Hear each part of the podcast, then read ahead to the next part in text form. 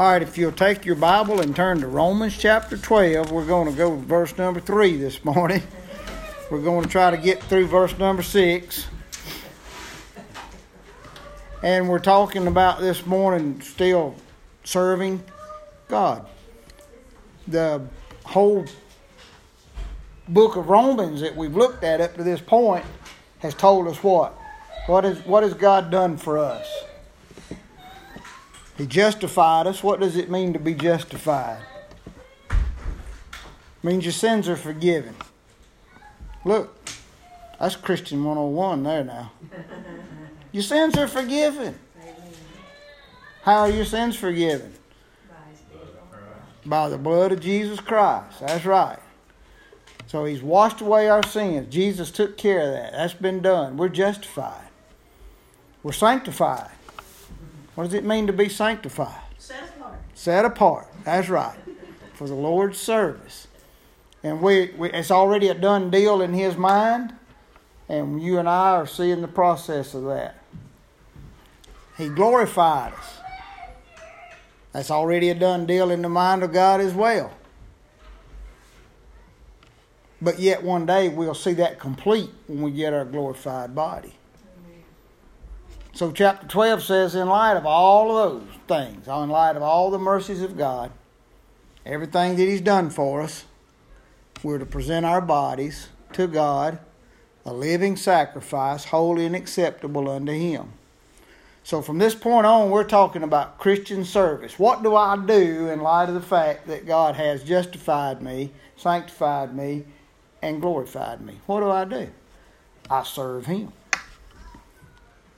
That's the logical thing for us to do, isn't it? Serve Him. Why do we present our bodies to Christ? Our spirit's already presented to Him. When He saved us, His Spirit come into our spirit. The Bible says that we are the temple of God. Spirit lives in us. Our bodies are still the old carnal bodies, fleshly bodies that we had when we served sin, and they still are marred by sin. They still want to serve sin. And you and I, by the power of God in us, have an opportunity to say no to sin and yes to God. And that's the whole point of this is that now we are to stop yielding our bodies to sin and start yielding the members of our body to righteousness by presenting them to God and letting God use our bodies. So the first two verses, we've seen that, that Christian service the first thing we do is, is in Christian service is present ourselves to God. Our Christian service begins as an individual act of each one of us individually presenting ourselves, our bodies to God. Now we're going to see what's next.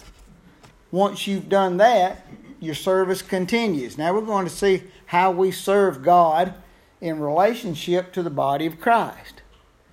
We've presented ourselves to God individually. Now we are to work together and serve God together as many members in one body. So that's what the message is about today serving God in the body of Christ, doing your part in the church of the Lord Jesus Christ. Let's just read through uh, Romans 12 3 through 6.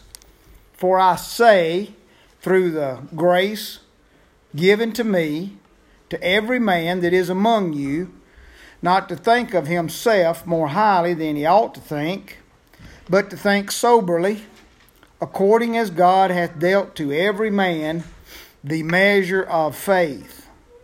For as we have many members in one body, and all members have not the same office, so we, being many, are one body in Christ, and every one members one of another. Having then gifts differing according to the grace that is given to us. And we're going to stop right there in the middle of that verse for today. When you present your body to God, your service to Him is, is immediately marked by humility and faith in God. you can't serve God unless you have a humble spirit, humble heart, and unless you have faith in God. You become just one of many in the body of Christ. And you are to focus on doing your part as God has gifted you in the body of Christ. So we first see humility. Humility is the first mark of a person that is serving Christ. He says, For I say, notice this is the authority of an apostle of the Lord Jesus Christ, through the grace given unto me by the power of God. Paul was an apostle by the grace of God. He had the authority of God to speak on his behalf, but it was only because of God's grace. Paul had done nothing to earn that, it was given to him by the grace of God. Every one of us in here today are in the same boat.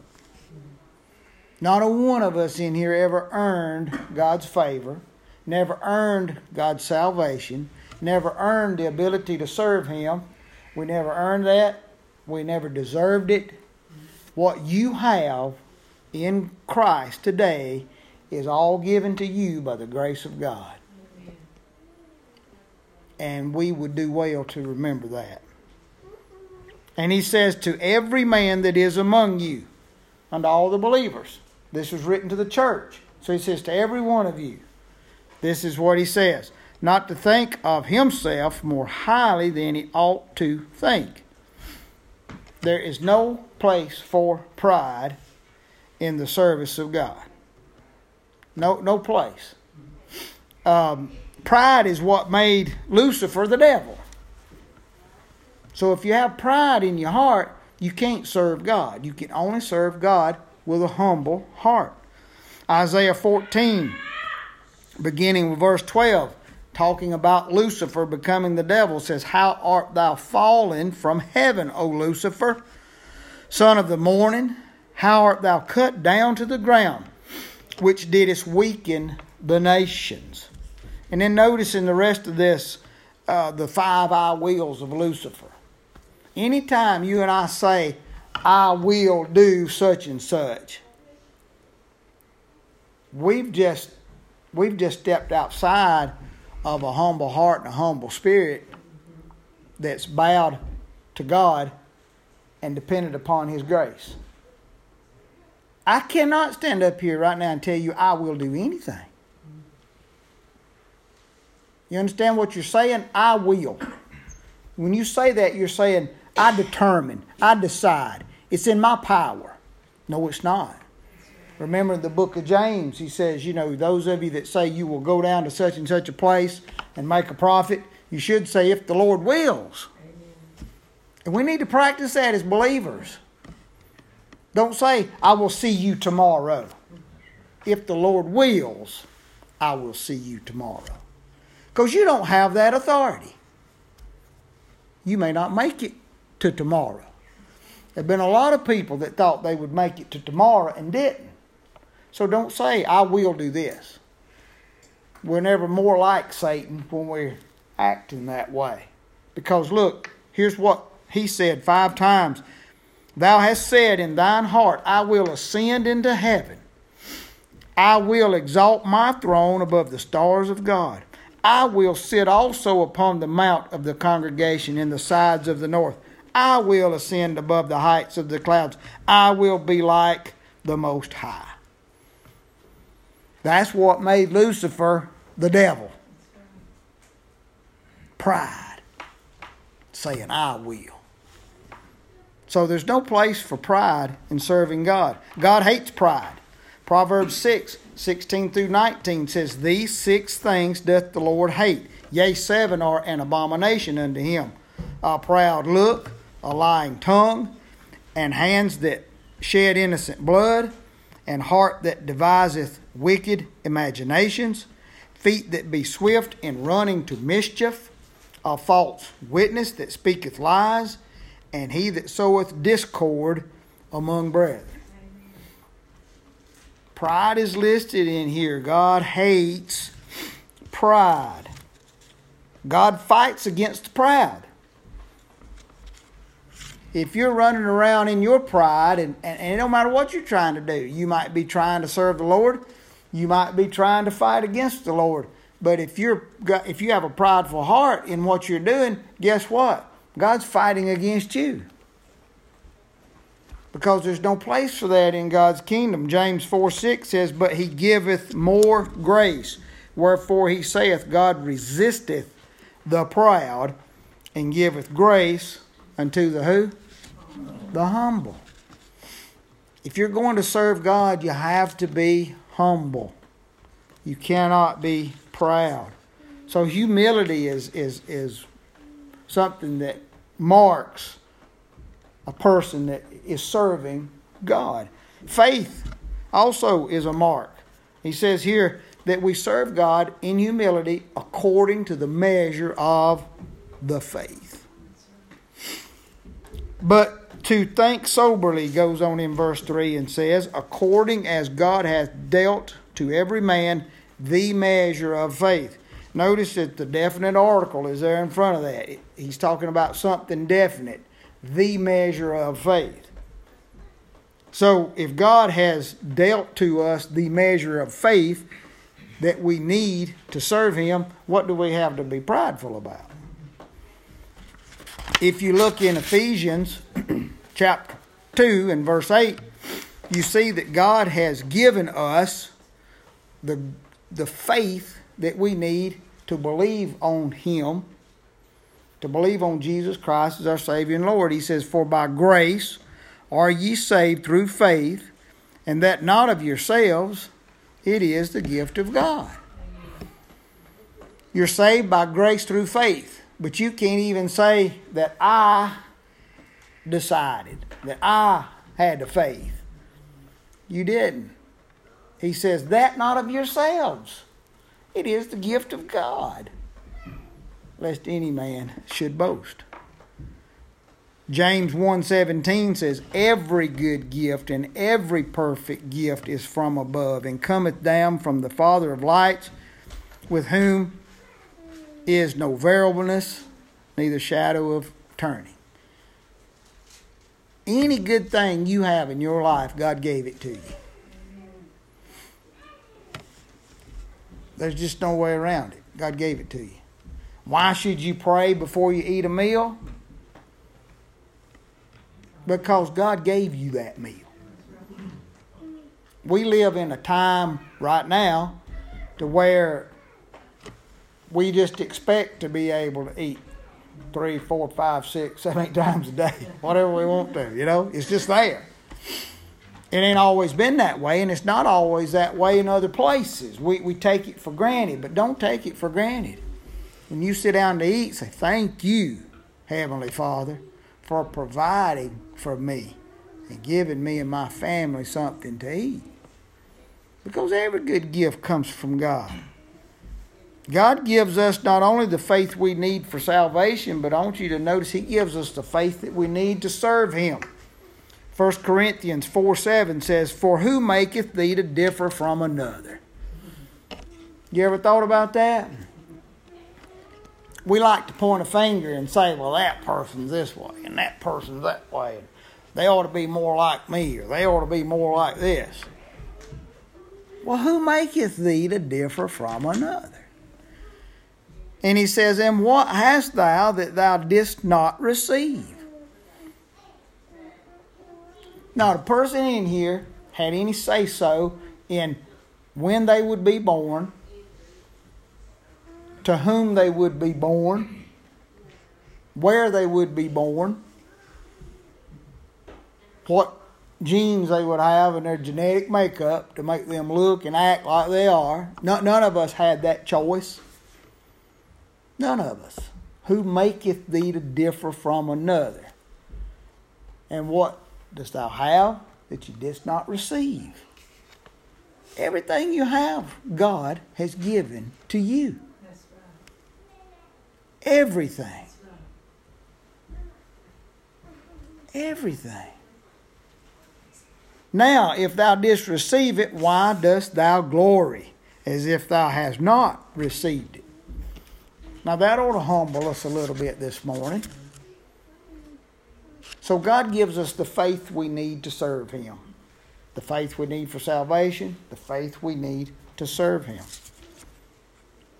And God has gifted us. Not only, not only do we, when we decide to present our bodies to God as a living sacrifice, and we do that, now that we're presented to God, the first place that He's going to start using us is in the body of Christ. And to, to serve Him there, we have to be humble, we have to have faith. He gives those things to us. But He also gives us an ability, if you will, a spiritual ability. It's a gift. God gives every one of us at least one spiritual gift so that you can serve in the body of Christ. He says, verse 4 For as we have many members in one body, and all members have not the same office. Now, here he's, he's talking about our human body. He's going to use this as an example of how we work together in the spiritual body of Christ. He uses this same analogy in 1 Corinthians. And think about it, it's a good analogy. Your human body has many parts. What little I know about how the human body works just amazes me. And we all know very little about it. Even those that think they know a lot and know a lot more than I do, they still know very little about it.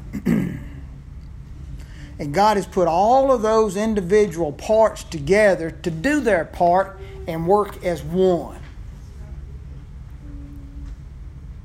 And everybody understands what it's like when you have one part of your body that's incapacitated for a period of time. Things you take for granted, being able to button your breeches or things like that if you got one arm in a sling, now you got to do everything with one hand. There's a lot you can't do with one hand. You got to learn some new ways of doing things or have some help. And every part of our body has a function. Now, y'all don't want to see my liver, and I don't want to see yours. But we're all proud we have one and we're all proud that it knows what to do and that it does its part, right? And what if your liver was to say, you know what, you got me stuck on the inside and, and you never let anybody see me, but they always see your eyes. I want to be the eyes. Now, my liver jumped up here in place of my eyes, I'd be in a mess. I couldn't see a thing and my eyes couldn't serve the function of my liver.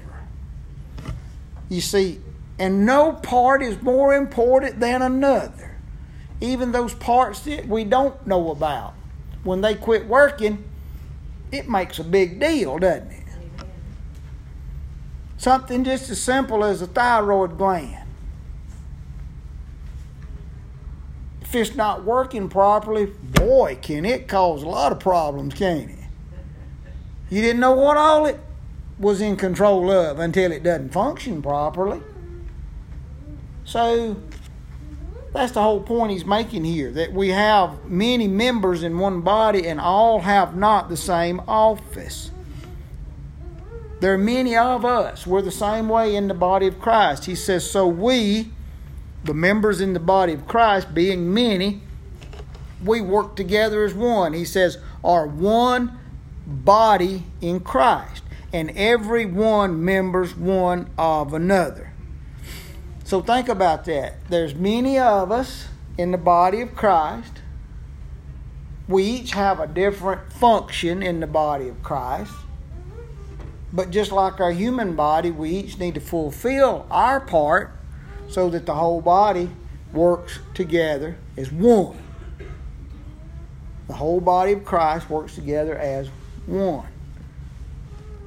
Now, you and I we'd mess that up if we tried to fix it. If we tried to say, well, you know, here, you do this part and you do this part, you know, that's the human way of doing things. But God says, Anita, you have this gift. Gwen, I'm giving you this gift. Stephanie, I'm giving you this gift. God knows what gifts we need. He knows what the body needs, and, and He knows how to put it all together. If, if we each one serve the Lord in humility and faith with the gift that He's given us to do our part in the body of Christ, we don't have any problems. No problems. It's when the two things can happen in the body of Christ. One is people can come in that's truly not saved. They're, they're, they're not they're not since they're not saved, they're not gifted, they're not humble. They don't operate in faith in Christ. They're prideful. They want to operate in their own abilities and strengths. And, and you know, the way we used to do church, uh, every one of us has been a part of that before, where you're just going around with a sheet and you're saying, Will you do this job? Will you do this job? I don't really want to. If you can't get anybody else to do it, I guess I'll do it. That don't work. That's man's way of doing things. And there are some people in that that will say, Yeah, I'll do it. And then they're thinking, I'll show these folks. I'll run this. I'll, I'll show them how this is supposed to be done. We're going to make some changes around here. Right? That's right. Human beings trying to do what they call God's work man's way. The name of our church is God's Way. Bible church. We want to do God's work God's way, not man's way. Because when you do it man's way, you have problems. People want to be prideful and they want to do it their way, and it just doesn't work in the body of Christ. But when everybody's humble in spirit and they've presented their bodies to the Lord and they're walking with the Lord and they've been gifted and they serve the Lord in that gift, it just works because God's in control. So he says in verse 6 having then gifts, and we've talked about that. Every fun- every part of your body has a role to play. You've been gifted by the Lord, by the Holy Spirit, to have a particular function in the body of Christ. Have you ever thought about this? In the Old Testament, man gave gifts to God. Yeah, in the Old Testament. Exodus 28 38 says, And it shall be upon Aaron's forehead that Aaron may bear the iniquity of the holy things, which the children of Israel shall hallow in all their holy gifts. And it shall be always upon his forehead that they may be accepted before the Lord. So the children of Israel were to take gifts to God as a form of their worship. In the New Testament, men gave gifts to God. When Jesus was born, Matthew 2:11 says, "And when they were come into the house, they saw the young child with Mary his mother and fell down and worshiped him. And when they had opened their treasures, they presented unto him gifts gold and frankincense and myrrh. In the New Testament, men brought gifts to God. But something happened after Christ died on the cross and ascended to heaven. Then God gave gifts to men. In the church, through Christ, now God gives us gifts. That's awesome, isn't it? That God would give us a gift. Ephesians 4 8 says, Wherefore he saith, When he ascended up on high, he led captivity captive and gave gifts unto men. So God gives us gifts. And look, the gifts that he gives us are different among each other. He says here in verse 6 having then gifts differing. Our gifts are different. 1 Corinthians 12, 4 through 6 says, Now there are diversities of gifts, but the same Spirit. And there are differences of administrations, but the same Lord. And there are diversities of operations, but it is the same God which worketh all in all. We all have a different gift. It may operate in a little different way from one to another.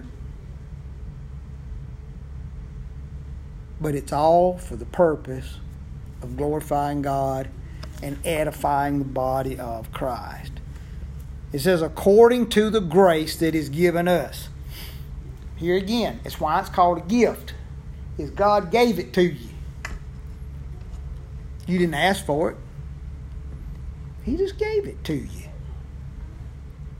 1 Corinthians 12 7 says, But the manifestation of the Spirit is given to every man to profit withal.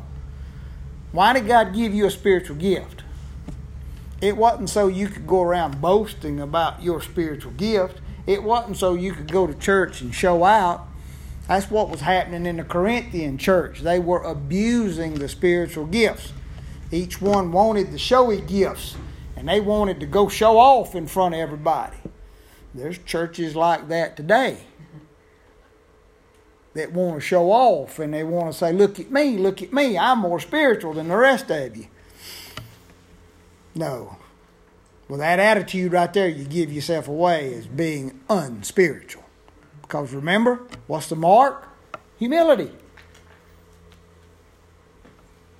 And when you know what your gift is, that's all you want to do.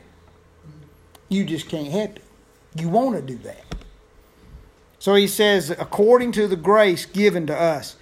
Uh, Ephesians 4 7 says, But unto every one of us is given grace according to the measure of the gift of Christ.